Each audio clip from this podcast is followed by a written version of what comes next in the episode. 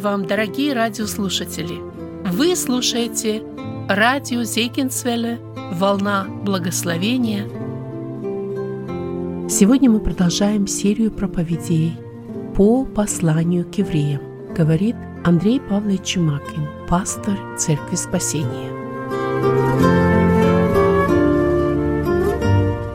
Мы продолжаем наше исследование послания евреям.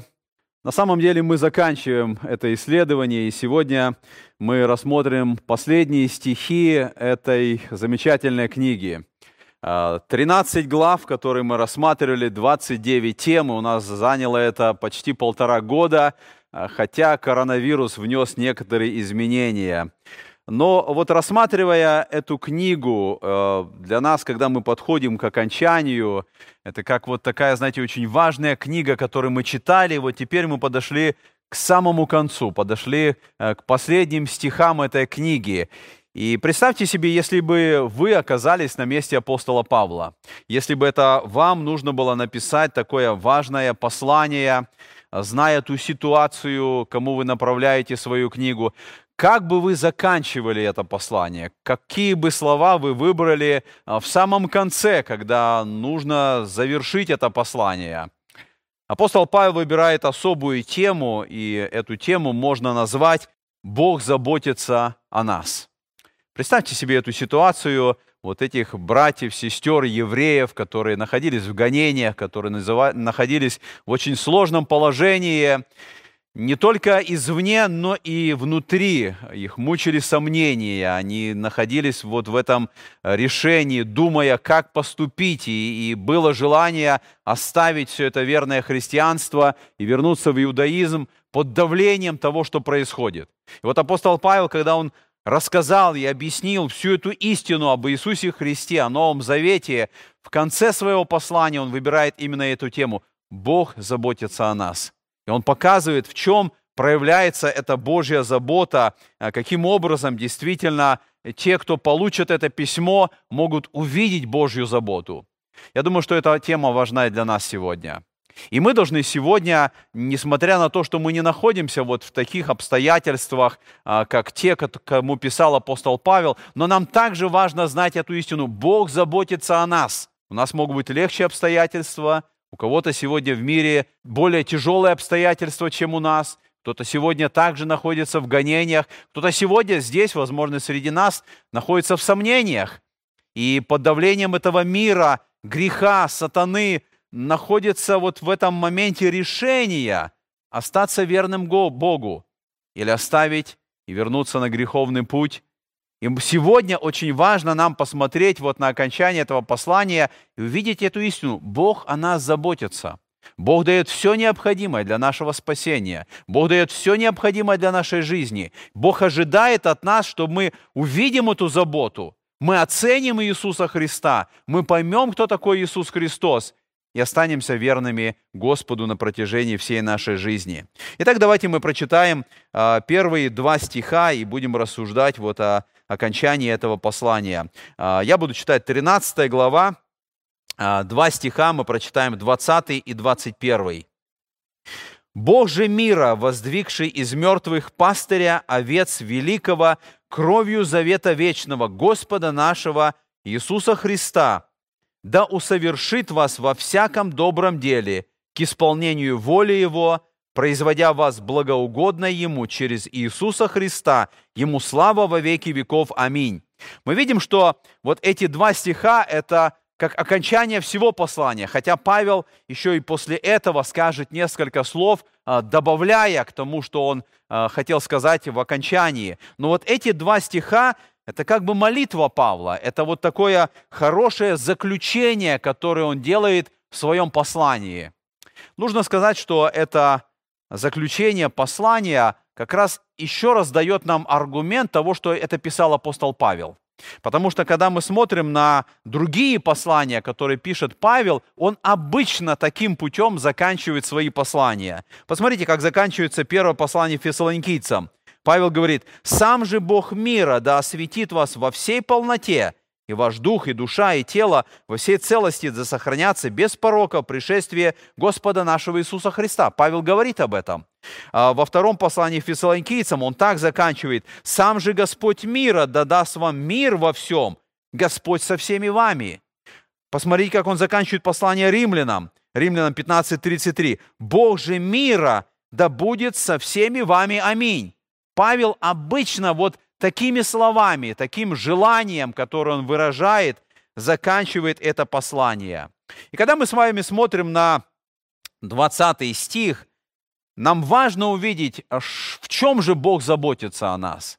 И вот в 20 стихе мы видим пять аспектов нашего спасения. Божья забота прежде всего проявляется в том, что Бог сделал для нашего спасения. Каким образом Бог совершает наше спасение. И поэтому я хочу, чтобы мы посмотрели на 20 стих и увидели эти пять моментов. Вот на этой иллюстрации, если вы обратите внимание, вы можете увидеть эти пять аспектов спасения, которые открываются в этом 20 стихе. Это наше спасение по вере. Именно об этом апостол Павел говорит в послании. Я хочу, чтобы мы обратили внимание на каждый из этих пяти моментов в вопросе нашего спасения. Первое. Бог заботится о нас в том, что Он гарантирует мир между самим собою, между Богом и между грешниками. Посмотрите, здесь сказано «Бог же мира». Что значат эти слова? Как нам понимать вот а, то, что апостол Павел здесь говорит о Боге мира? Здесь прежде всего для нас открыв, открывается отношение Бога к тем, кто находится в Иисусе Христе. Почему апостол Павел так заканчивает это послание, указывая на эти аспекты спасения? Потому что евреи находились перед опасностью отказаться от спасения, отказаться от Иисуса Христа, отказаться от всего того, что они получают в Новом Завете с Иисусом Христом и вернуться в Ветхий Завет, вернуться к исполнению жертвоприношений, всего, что им казалось важным – но Павел показывает пять аспектов спасения, которые они имеют, за которые они держаться должны. Они должны уповать, они должны знать, что они это имеют. И первый апостол Павел показывает, что те, кто находится в Иисусе Христе, они имеют мир с Богом. Это для нас сегодня также важное утверждение.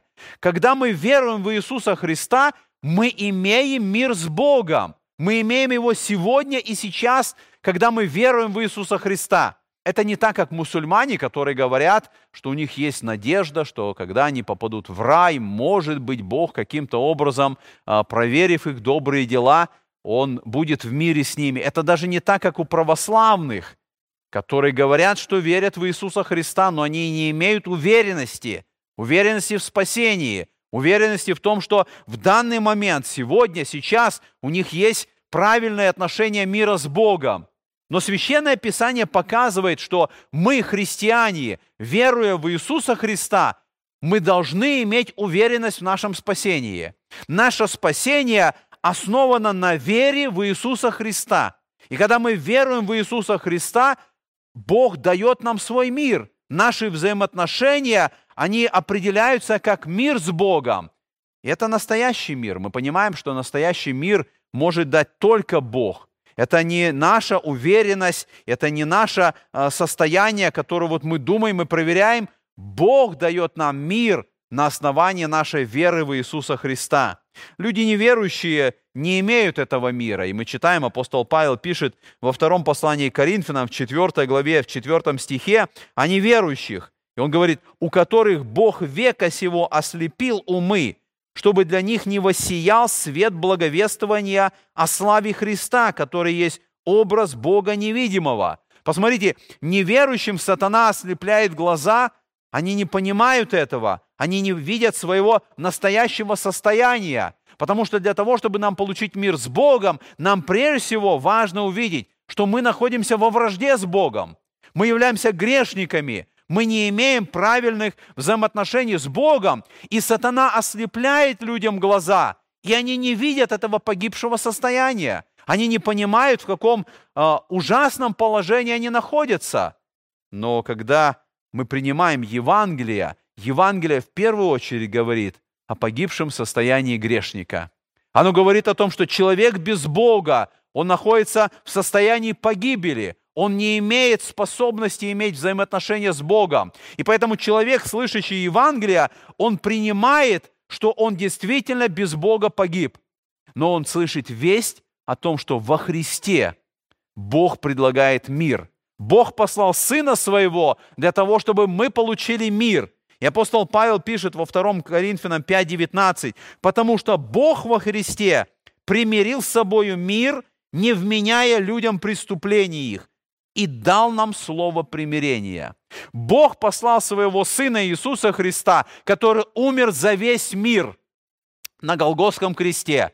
Христос взял на себя грех всего мира. И поэтому Павел здесь, в этом тексте, во втором Коринфянам, он, говорит, Бог во Христе примирил с собою мир, не вменяем людям преступления. И Он дал нам слово примирения. Если мы дальше читаем эту главу, апостол Павел говорит, мы посланники, и мы, как от самого Бога, мы призываем вас, примиритесь с Богом.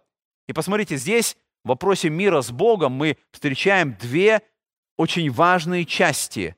Во Христе Бог примирил с собой мир, потому что на Христе на креста были возложены грехи всего мира. Но с другой стороны, людям нужно примириться с Богом. Бог сделал все необходимое. Наша тема сегодня – Бог заботится о нас.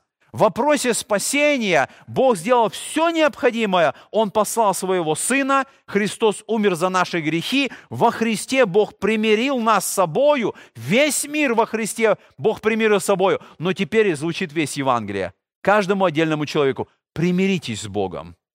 Сделайте свою часть.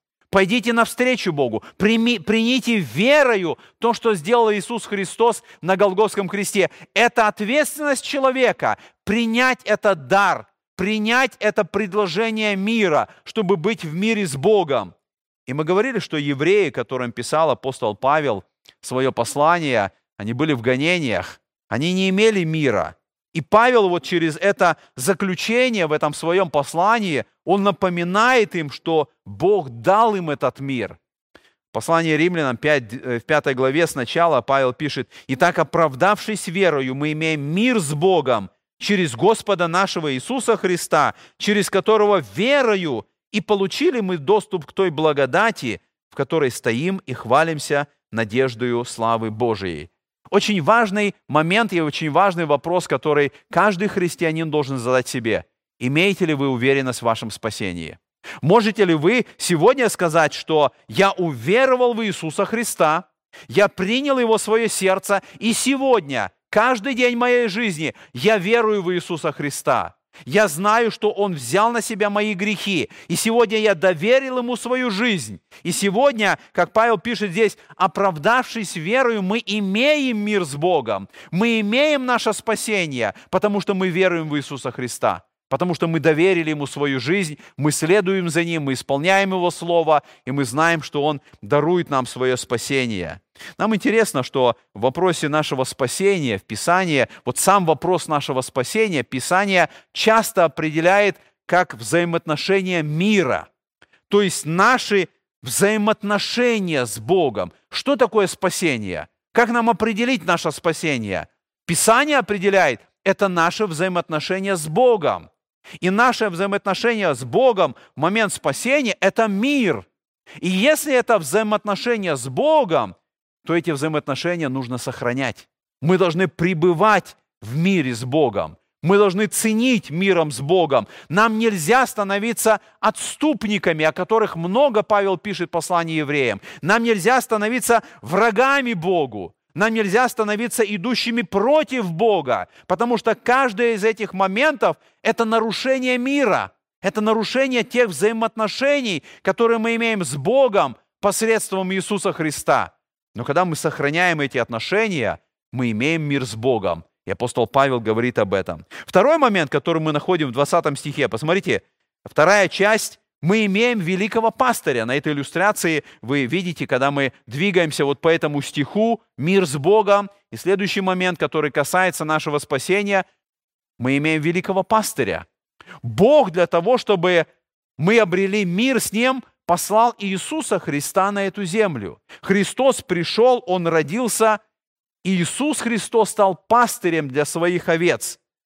Мы э, много знаем о том, почему именно овцы употребляется как образ для спасенных, потому что овцы, они по-особому нуждаются э, в пастыре, и это особо заметно в Израиле, потому что в Израиле на, на тех территориях, э, где пасутся овцы, не так много травы, и, и пастырь должен заботиться о том, чтобы найти это место, эти злачные пажити, привести туда овец, дать им возможность, чтобы они могли питаться, защищать этих овец, охранять, не дать, чтобы они убежали, защищать от врагов, от э, зверей диких, которые могли бы покуситься на них. И евреи понимали этот образ.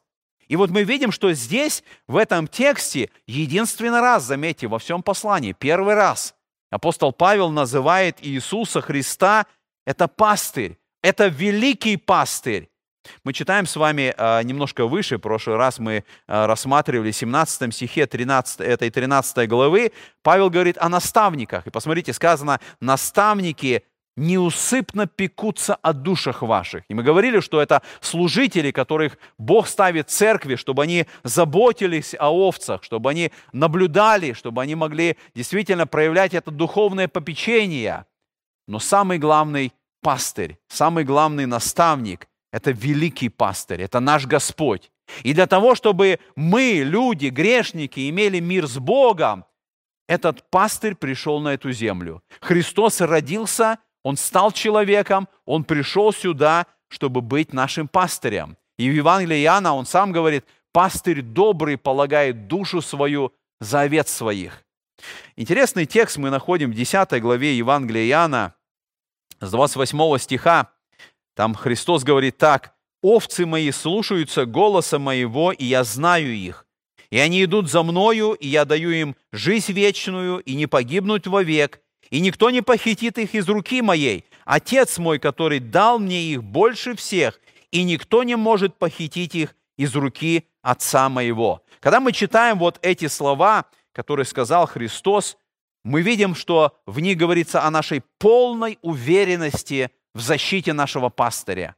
Наш пастырь действительно заботится о нас, он охраняет нас. И в этих словах дается это обетование, что из руки пастыря никто нас не похитит. Мы можем на это надеяться, мы должны в это верить, мы должны в это уповать. Но с другой стороны, когда мы смотрим вот на эти несколько стихов из Евангелия Иоанна, мы задаем вопрос, а что значит эти слова, что они не погибнут вовек? Говорится ли здесь о безусловном спасении? Говорится ли здесь о том, что христианин никогда не может стать неверующим? Говорится ли здесь о том, что есть вот э, это состояние, когда человек, будучи спасен однажды, он спасен навсегда и уже никогда не станет э, погибшим? Нам очень важно посмотреть, что в этой 10 главе, я не случайно прочитал с 28 стиха, Потому что в 28 стихе сказано, Христос говорит, овцы мои слушаются голоса моего, и они идут за мною, и я даю им жизнь вечную. То есть мы видим, что Иисус Христос определяет условия тех, кто никогда не будет похищен. Это те, кто слушают голос пастыря, и те, кто идут за ним. Или мы можем сказать по-другому, те, кто верует в Иисуса Христа, те, кто покорны Ему, никто не похитит из руки Иисуса, никто не похитит из руки Отца тех, кто слушается голоса пастыря и верные ему постоянно пребывают. Я хочу сравнить два текста Писания, э, которые говорят и используют вот это слово э, «жизнь вечная». Э, в пятой главе Евангелия Иоанна, в 24 стихе сказано так. «Истинно, истинно говорю вам, слушающий Слово Мое и верующий в пославшего Меня имеет жизнь вечную, и на суд не приходит, но перешел от смерти в жизнь». Посмотрите, здесь сказано «верующий имеет жизнь вечную». Нам это важно услышать и понять. Верующий имеет жизнь вечную. Второй текст Писания – это Иоанна 3,36. Христос говорит, верующий в Сына имеет жизнь вечную, а неверующий в Сына не увидит жизни, но гнев Божий пребывает на нем. Посмотрите, вторая часть, которую мы находим в этом стихе, неверующий в Сына не увидит жизни. То есть для нас ясно в Писании сказано, верующий имеет жизнь, неверующий не увидит жизни. И тогда мы задаем вопрос, значит ли это, что неверующий никогда не может стать верующим? Значит ли это, если в этом тексте сказано, неверующий не увидит жизни, но гнев Божий пребывает на нем, и мы смотрим вокруг, мы смотрим в этот мир, и мы говорим, любой неверующий в этом мире, он никогда не станет верующим. Мы понимаем, что это не так. Мы понимаем, что по сути все люди, которые верующие, они когда-то были неверующими. Они не родились верующими, они не сразу от чрева матери а, стали возрожденными христианами. Любой человек, который приходит в этот мир, он приходит грешником, ему нужно обратиться к Господу, ему нужно принять спасение, ему нужно уверовать. И на этом строится все Евангелие, чтобы неверующие стали верующими. Это говорит о том, что есть возможность, которая подтверждается в Писании, и состояние неверующего стать верующим. Несмотря на то, что здесь сказано вот в этом тексте, что неверующий, он не увидит жизни, но гнев Божий пребывает на нем, мы понимаем, что сегодня есть возможность, чтобы неверующий стал верующим. Но если неверующий останется неверующим, если он будет пребывать в этом состоянии, над ним исполнятся эти слова, он не увидит жизни тогда, когда закончится его жизнь, или когда закончится жизнь на этой земле, но гнев Божий будет пребывать на нем. Итак, если есть возможность из состояния неверующего перейти в состояние верующего, тогда мы задаем вопрос, а есть ли возможность из состояния неверующего, из состояния верующего перейти в состояние неверующего? И Писание показывает, что эта возможность существует. Эта опасность существует. И именно поэтому послание евреям так много предупреждений этим евреям. Они стояли на самой границе этой опасности, чтобы из состояния верующего в Иисуса Христа перейти и оказаться в состоянии не неверующего в Бога, а неверующего в Иисуса Христа. И это была опасность смертельная, о которой предупреждает здесь апостол Павел – и поэтому, когда мы с вами смотрим вот на эти слова, у нас есть пастырь, он заботится о нас, он переживает за нас, он защищает нас, и никто не похитит из рук его до того времени, когда мы пребываем в вере. До того времени, пока мы отдаем свою жизнь Господу, слушаем Его голос, идем за Ним и исполняем Его Слово. Тот, кто становится отступником – он уже теряет эту благодать быть спасение. Иногда задают вопрос, а как может это произойти? Представьте себе человек, который родился в этот мир, как он может оказаться нерожденным? Он родился, и поэтому на этом основании делаю как бы логический вывод, если человек родился духовно, как может произойти, что он вновь станет нерожденным? Но мы понимаем, что всякий человек, который приходит в этот мир, рождается, конечно, он никогда не может стать нерожденным вновь, но он может умереть. Есть опасность в этом мире, что его жизнь закончится, и он умрет, и, возможно, умрет преждевременно. И когда мы переносим это в духовный смысл, тогда мы говорим, что человек, который пришел в этот мир духовно, получил возрождение, уверовал в Иисуса Христа, пошел за пастырем, у него есть опасность духовно умереть оказаться в этом состоянии духовной смерти, и в этом серьезная опасность, о котором говорит послание евреям. Но когда мы смотрим на аспекты нашего спасения, мы посмотрели, мир с Богом – это то, что Господь приготовил для нас. Он послал великого пастыря, который заботится о нас, охраняет, чтобы мы пребывали в состоянии спасения. И третий момент, который мы видим, здесь написано в этом стихе, «Бог же мира, воздвигший из мертвых пастыря овец великого. Третий аспект нашего спасения – это смерть пастыря. Это смерть Иисуса Христа. Наверное, вновь первый раз вот именно в этом тексте речь идет о пастыре, который умер за овец. Вот здесь сказано, из мертвых пастыря воздвиг Бог. И мы понимаем, что именно таким путем, именно таким способом Бог мира привел нас к своему примирению. Когда великий пастырь, который был послан на эту землю, который учил, наставлял, заботился о людях, он умер на Голгофском кресте. Мы видим в этом тексте, который мы прочитали, есть два слова – из мертвых и кровь. кровь вечного завета. Это указывает на то, что без пролития крови не бывает прощения, как сказано в этом послании в 9 главе. Как в 10 главе послания евреям мы читаем, что жертвами каждогодно напоминается о грехах, ибо невозможно, чтобы кровь тельцов и козлов уничтожила грехи. Весь Ветхий Завет, он показан, что через жертвы идет напоминание о грехах, но только кровь пастыря, смерть пастыря, она дала возможность, чтобы мы получили спасение. И поэтому третий аспект нашего спасения – это смерть Иисуса Христа, когда на Голговском кресте Он умер за грех каждого из нас. Мы идем дальше и смотрим на четвертый аспект. И мы читаем «Бог же мира, воздвигший из мертвых». И четвертый аспект – это воскресение. Воскресение Иисуса Христа или воскресение пастыря. И мы видим в этой части что воскресение имеет абсолютную важность в вопросе нашего спасения. И, как я сказал, это пять аспектов нашего спасения. Смерть Иисуса Христа и воскресение Иисуса Христа. И Павел, когда он говорит о нашей вере, когда он говорит вот заключение послания, он выбирает именно аспект воскресения, который важен для нашего спасения. Почему это важно? Потому что именно воскресение Иисуса Христа отличает его как первосвященника от всех остальных первосвященников. Много было первосвященников, начиная с Аарона и по его а, а, роду, огромное количество первосвященников. Но послание евреям говорит, они были здесь на время. Каждый из них проживал жизнь в служении и умирал. Иисус Христос, как великий первосвященник, Он принес себя в жертву, он, будучи первосвященником, сказано, не с кровью тельцов и козлов, но со своей кровью вошел во святилище. Он принес себя в жертву, он умер, но Писание говорит, он воскрес.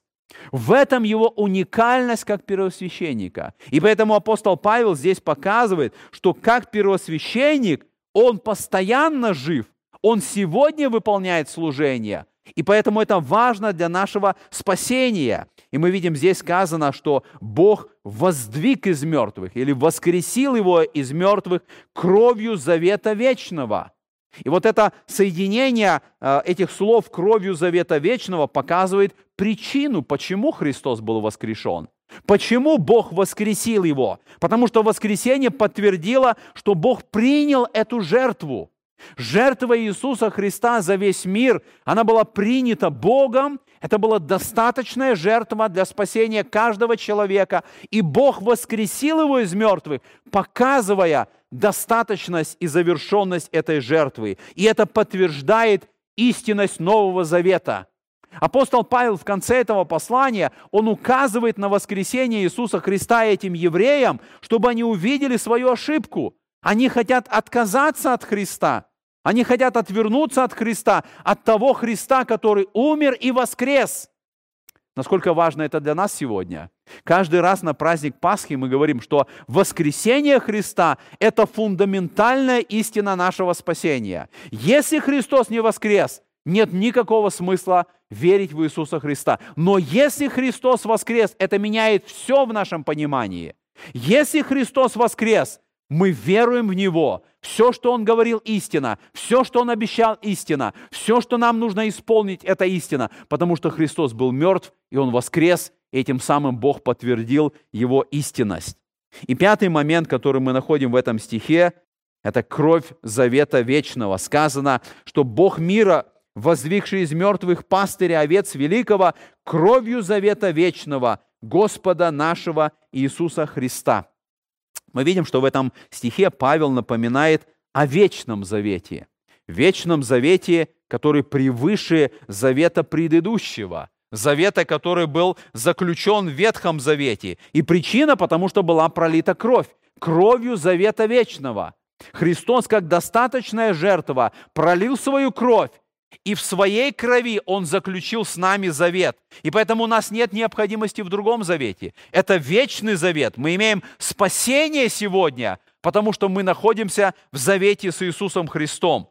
Э, эти слова, наверное, напоминают нам то, что сказано в 9 главе книги пророка Захарии. В 11 стихе сказано, «А что до тебя ради крови завета твоего я освобожу узников твоих из рва, в котором нет воды, ради крови завета твоего, говорит Господь.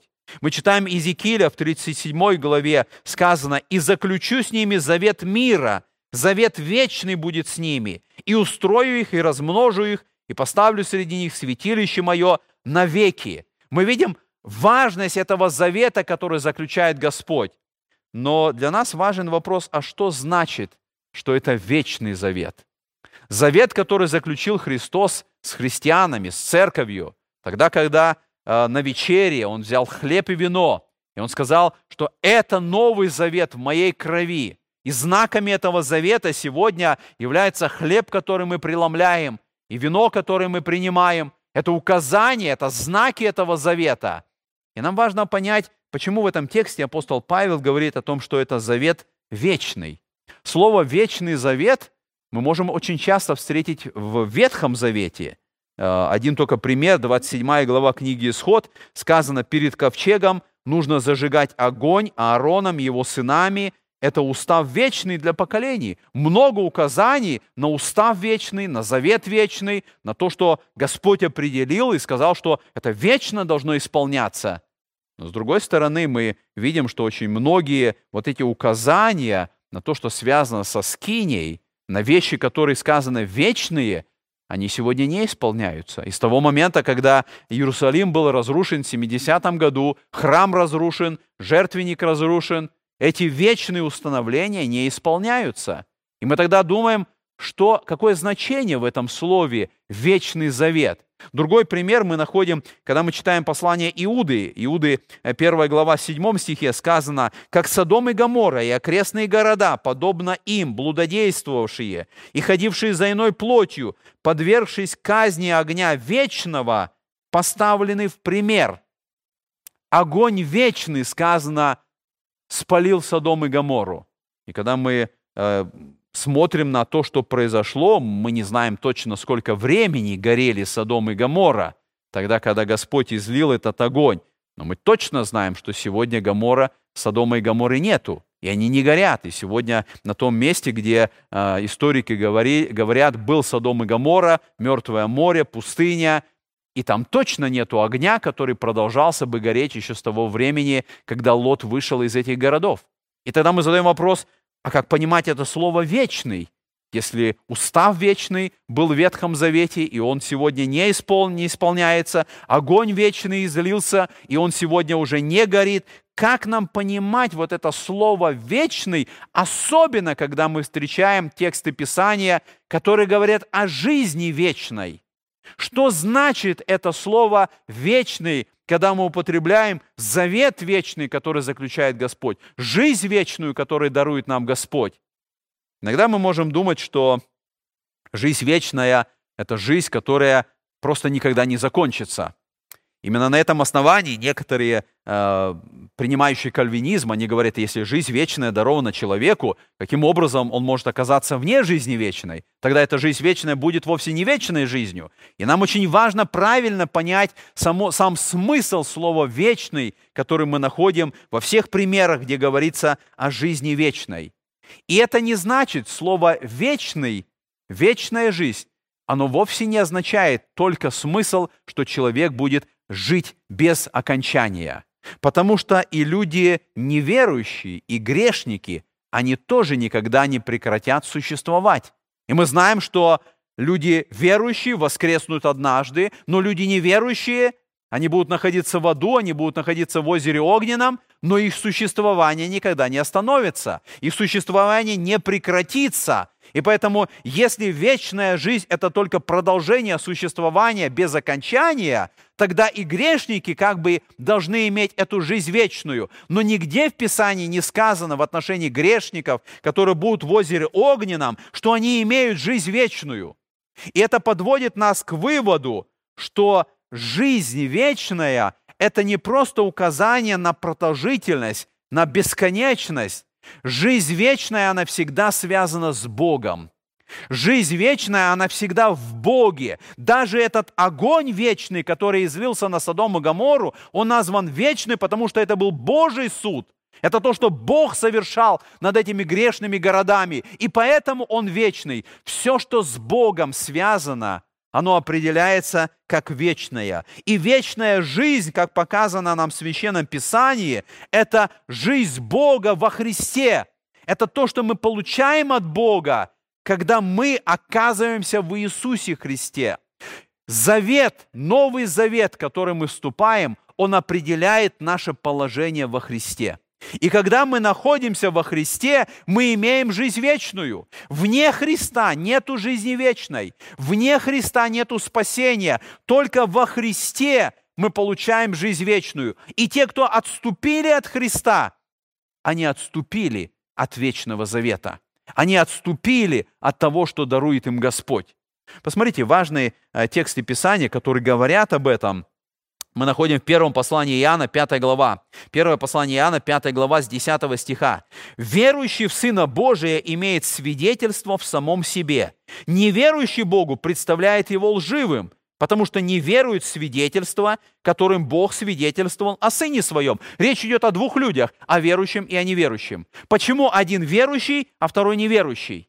Верующий, сказано, он имеет свидетельство, а неверующий не имеет свидетельства, но он говорит о Боге, он представляет Бога лживым. То есть он говорит, что это Бог виновен, что я не имею жизни. Он на Бога возлагает ответственность, вместо того, чтобы эта ответственность о неспасенном состоянии была на нем самом.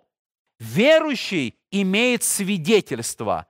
И нам важно подумать, какое свидетельство имеет верующий и не имеет неверующий. Мы читаем дальше, в 11 стихе сказано, «Свидетельство сие состоит в том, что Бог даровал нам жизнь вечную, и сия жизнь в Сыне Его».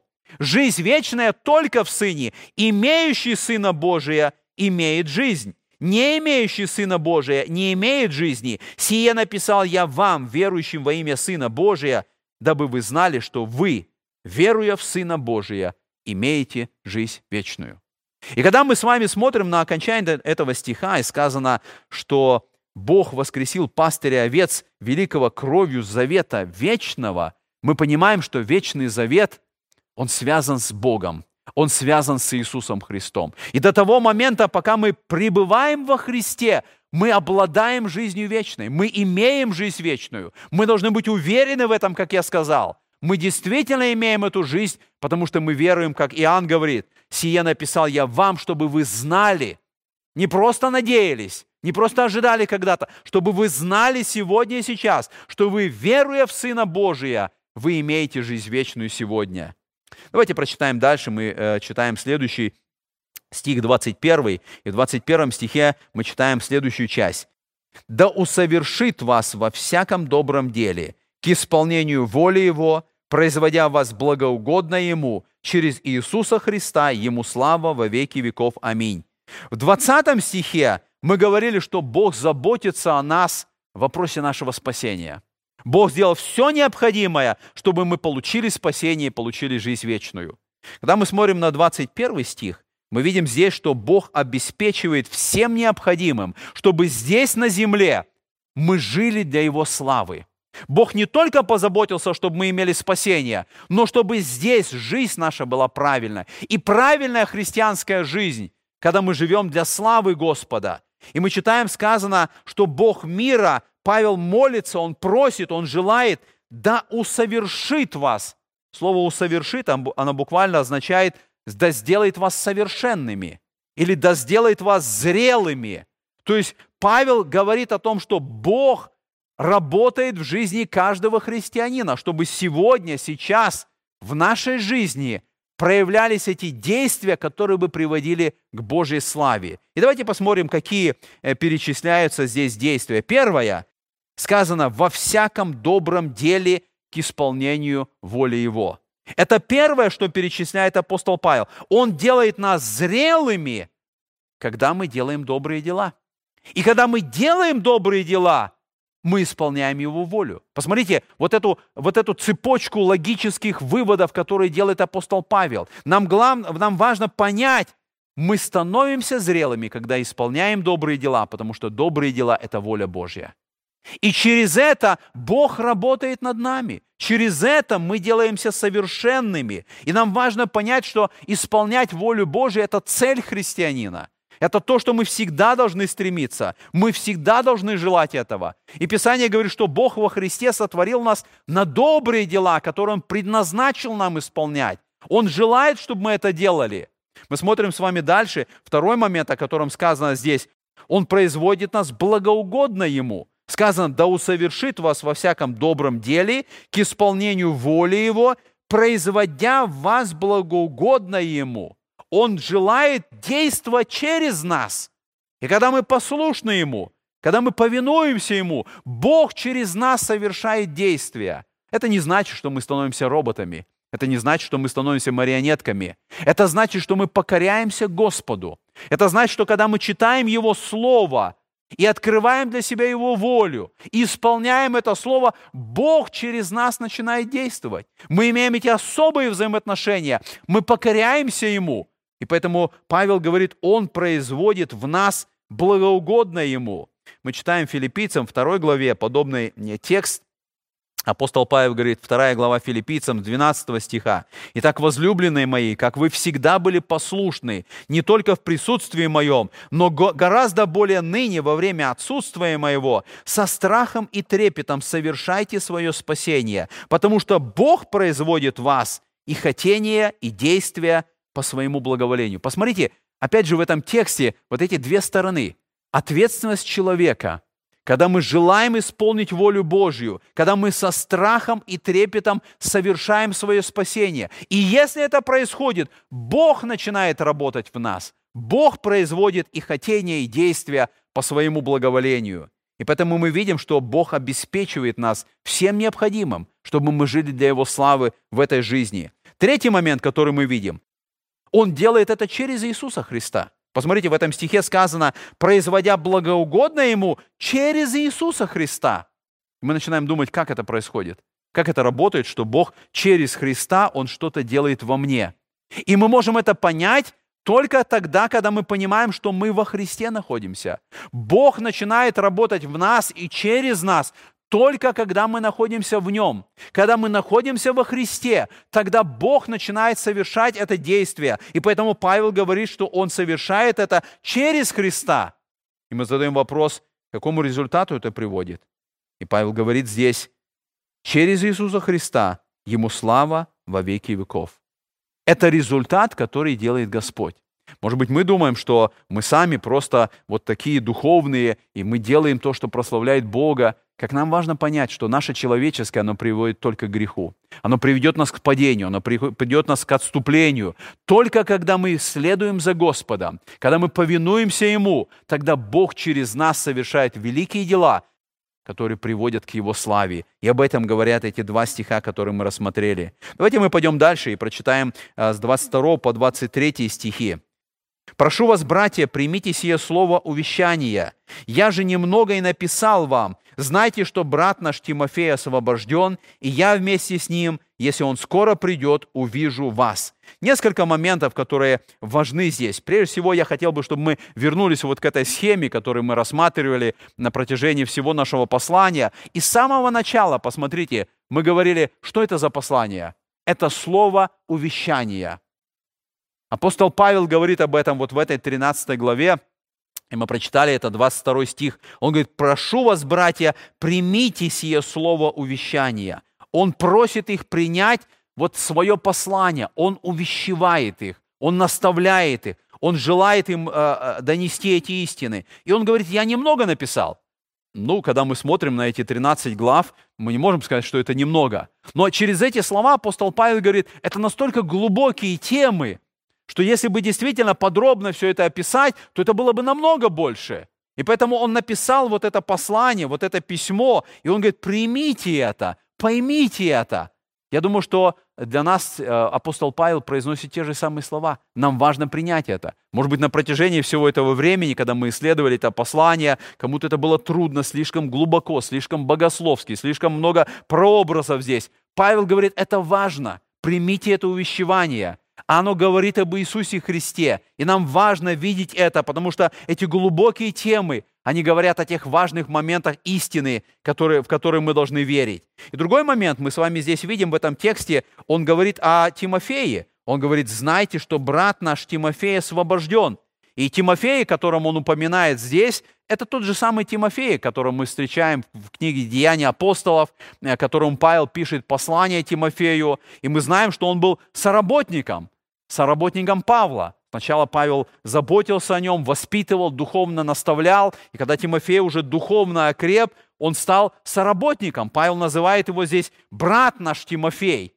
Это э, упоминание Тимофея еще раз подтверждает, что автором послания евреям был именно апостол Павел. Потому что в других посланиях, Коринфянам, э, филиппийцам, когда мы смотрим начало этих посланий, Павел там упоминает Тимофея. Он там называет его брат Тимофей. И здесь мы видим, что он вновь называет э, его э, этим словом брат.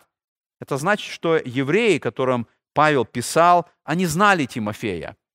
Они знали, что он находится, скорее всего, в заключении. И вот Павел сообщает им эту весть, что он скоро будет освобожден мы ничего не знаем об этом заключении, в котором был Тимофей. Потому что кроме вот этого упоминания в послании евреям, нигде больше нету указания, что Тимофей был в темнице, что он был заключен. Мы можем предположить, что, скорее всего, он был в темнице э, за проповедь Евангелия, как и сам апостол Павел. И поэтому мы немного знаем о заключении Тимофея, но мы много знаем о том, что Павел был в заключении. И когда мы читаем вот здесь, что Павел говорит, и я вместе с ним – он надеется, что и он будет освобожден, и скоро увидит, и придет, и увидит те, кому он пишет послание.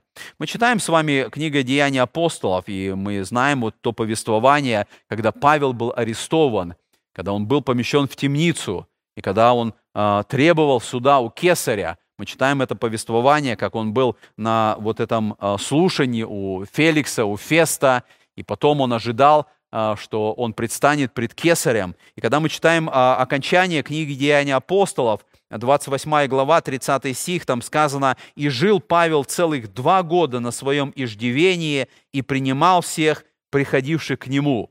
Вот это указание на то, что Павел два года был под домашним арестом. То есть он ожидал этого момента, чтобы предстать пред императором, предстать пред Нероном чтобы выслушано было его дело. И поэтому мы видим, что книга Деяния апостолов вот таким образом заканчивается. Возможно, что а, после этого а, он предстал пред Нероном или перед императором, и он был освобожден, и то, что Павел пишет здесь, что он говорит, Тимофей был освобожден, и он говорит, знайте, что и скоро наступит момент, когда я буду также освобожден. Возможно, вот именно об этом моменте он указывает. Но мы знаем, что история Павла, она заканчивала, закончилась мученической смертью. История говорит о том, что 19 июля 1964 года в Риме, в Риме вспыхнул пожар, 10 районов из 14 районов Рима полыхали огнем. Историки говорят, что, скорее всего, Нерон сделал это, поскольку у него были планы перестроить Рим, и он сам поджег. Но, видя возмущение, он обвинил в этом христиан, и, началось это преследование христиан. В это время Павел был арестован, в это время Петр был арестован. И мы читаем, история говорит о том, что и Петр, и Павел приняли мученическую смерть. Поскольку Петр не был гражданином Рима, он был распят, и он просил о том, что его распяли вниз головой. Павел, поскольку он был римский гражданин, он умер через обезглавливание.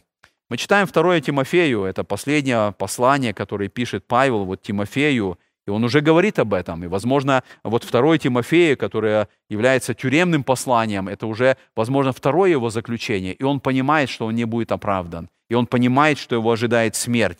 И поэтому во 2 Тимофея в 4 главе он пишет, «Ибо я уже становлюсь жертвою, и время моего отшествия настало. Подвигом добрым я подвязался, течение совершил, веру сохранил. А теперь готовится мне венец правды, который даст мне Господь, праведный судья, в день онный, и не только мне, но всем возлюбившим явление Его. Это было Его последнее послание. История говорит, что, возможно, в 68 году он принял мученическую смерть за Иисуса Христа, за то, что он верил в Господа и проповедовал. Мы читаем с вами окончание этой главы, и давайте прочитаем 24 и 25 стихи. «Приветствуйте всех наставников ваших, и всех святых, Приветствуют вас италийские, благодать со всеми вами. Аминь. Вот так заканчивает это послание. Мы, мы знаем, что Павел всегда приветствовал в конце своего послания. И здесь, так же, как и в других посланиях, он обращается вот этим приветствием, чтобы они приветствовали наставников, о которых он говорил в этой главе. И мы можем задать вопрос, в чем смысл вот этого приветствия? Почему Павел передавал приветствие от других христиан? Почему он приветствовал христиан? Почему мы приветствуем сегодня друг друга?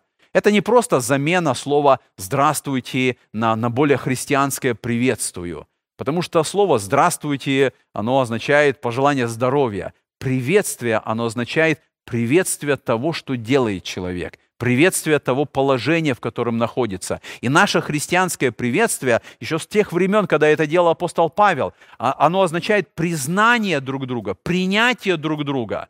Мы не приветствуем людей неверующих, потому что они грешники, потому что они идут против Бога, потому что они не, не желают покориться Иисусу Христу. Мы не приветствуем людей отлученных, потому что они находятся в этом состоянии, и само отлучение – это дисциплинарная норма, чтобы человек увидел свое положение, и поэтому мы не можем его приветствовать в этом состоянии. Но Павел дает нам примеры приветствия христиан, братьев, сестер, те, кто находится в Господе, те, кто являются нашими братьями и сестрами, этим самым мы выражаем наше единство, что мы действительно рады тому, что мы вместе находимся в Иисусе Христе, что мы вместе находимся в состоянии спасения. И мы видим, он передает вот этот привет от италийских, с Италии, возможно, с Рима, где он находился в это время – когда мы сравним вот это окончание, особенно последний стих 25, он говорит «благодать со всеми вами». Опять же, этот стих очень схож с тем, как Павел заканчивает свои послания. 2 Тимофею, Титу. Он всегда как бы вот это делает. И мы читаем э, в послании фессалоникийцам, Павел так говорит, «Приветствие моею рукою Павловую, что служит знаком во всяком послании, пишу я так, благодать Господа нашего Иисуса Христа со всеми вами. Аминь». То есть, посмотрите, сам Павел, заканчивая второе фессалоникийцам, он говорит, у меня есть особый знак. Этим знаком я всегда подтверждаю, что это я, Павел, написал. И этот знак, он говорит, что я всегда пишу так, благодать Господа нашего Иисуса Христа. И мы смотрим с вами вот на окончание послания евреям, и мы видим, оно заканчивается подобным образом. Благодать со всеми вами. И мы думаем, э, почему апостол Павел вот в этом послании, он нигде не называет свое имя. Мы как-то касались этого момента в самом начале, когда делали введение, и мы говорили уже, что э, есть несколько причин, почему именно в этом послании Павел не называет себя. Наверное, основная причина, что он пишет своим братьям по плоти, он пишет евреям. Не так, как это было Коринфянам или Фессалоникийцам, он пишет своим братьям которые были настроены подозрительно к тому, э, в каком положении находится апостол Павел. Он сам готов был говорить, я готов был сам отлученным за братьев моих. То есть он не желает, чтобы вот в этой ситуации отношение евреев к Павлу, оно каким-то образом э, воспрепятствовало тому, что они примут Евангелие. И поэтому мы видим, что в этой ситуации апостол Павел не называет себя, но он пишет вот это послание. И мы видим по всем этим деталям, что это действительно апостол Павел, который написал это послание. И он заканчивает вот это послание своим пожеланием благодати. Благодати, то есть того, что принес Иисус Христос. Благодать открывается во Христе. Он желает, чтобы евреи, которым он пишет послание, они были во Христе, они пребывали во Христе. Они бы не отвернулись от Христа, но они остались верными Иисусу Христа, Христу до конца. Итак, мы с вами посмотрели вот эти 25 стихов, и прежде чем помолиться, я хотел бы, чтобы мы еще раз вернулись, поскольку сегодня у нас последняя наша тема. Мы заканчиваем разбор послания, чтобы мы еще раз вернулись к главному тексту, который мы с самого начала сказали, что это как бы вот такой девиз всего послания, а, о котором мы рассуждали. Послание евреям, 8 глава, э, первые два стиха. «Главное же в том, о чем говорим, есть то, мы имеем такого первосвященника, который воссел одесную престола величия на небесах, и есть священнодействователь святилища и скини истиной, который воздвиг Господь, а не человек. Это главное. И вот теперь, когда мы просмотрели все это послание, когда мы прошли все эти 13 глав, нам важно не потерять главное – здесь много деталей, здесь много указаний, объяснений э, ветхозаветных образов. Но самое главное, мы имеем особого первосвященника. Для нас это самое главное. Он сегодня находится на небесах. Он сегодня одесную престола величия. Он сегодня совершает свое служение. И когда мы это понимаем, мы можем сказать, мы можем уповать на Него. Мы можем доверять Ему свою жизнь. Мы можем видеть, что Господь действительно сегодня совершает служение для нас. И это вопрос, когда мы э, задаем самому себе, мы действительно верим в то, что сегодня Христос совершает этот труд там на небесах. Что сегодня Он там на небесах является первосвященником. Когда мы сидим сегодня возле телевизоров, или когда мы завтра пойдем на работу, или будем дома делать свои дела – что бы мы ни делали, наш первосвященник, он там на небесах, он совершает это ходатайство за нас. Он выполняет это служение, и мы можем уповать на него. Мы можем доверять ему свою жизнь. Представьте себе, если бы вы оказались в суде, совершив страшное преступление, и вы точно знали, что вы виновны, и вы точно знали, что это справедливый судья, есть все доказательства вашей вины, и вы предстаете перед этим судьей, зная, что вы будете осуждены, зная, что приговор будет смертная казнь, но вы знаете еще одно. Вы знаете, что у вас есть самый лучший адвокат. И вы знаете, что у этого адвоката есть доказательства для вашего освобождения. Мы сегодня находимся в этом положении. Мы сегодня, которые виновны перед Богом и заслуживали это вечное наказание, мы имеем такого адвоката, мы имеем такого ходатая, мы имеем такого первосвященника. Он восседает одесную престола, то есть у него власть. У него авторитет, у него сила. Он там восседает, потому что он выполнил служение, он отдал себя в жертву. Он восседает, потому что эта жертва однажды совершена. И в этом наше спасение, в этом наше освобождение. И поэтому насколько важно нам, когда мы читаем это послание евреям, видеть этого превознесенного Христа – Через все послание Павел показал, он выше Ветхого Завета, он выше Моисея, Аарона, ангелов, Иисуса Навина, выше всех жертв. Он превознесенный Христос, он наш ходатай, он для нас совершает это служение. И поэтому помоги нам, Господь, чтобы мы, понимая это, мы могли довериться Господу нашему, и мы могли увидеть, что мы в надежных руках. Он ожидает от нас веры. Он ожидает от нас, чтобы мы были с Ним, что мы доверились Господу нашему. И вот в этом тексте, который мы прочитали, мы видим, что главное, чтобы мы знали Христа, любили Христа, доверились Ему и следовали за Ним. И да поможет нам в этом Господь. Аминь.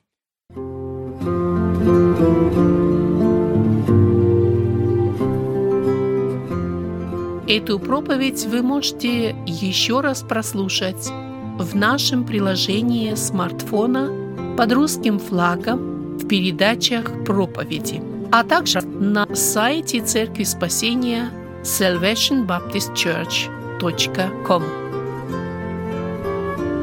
Вы слушали радио Зегенсвелле «Волна благословения», город Детмалт, Германия. Дорогие радиослушатели, мы желаем вам Божьих благословений.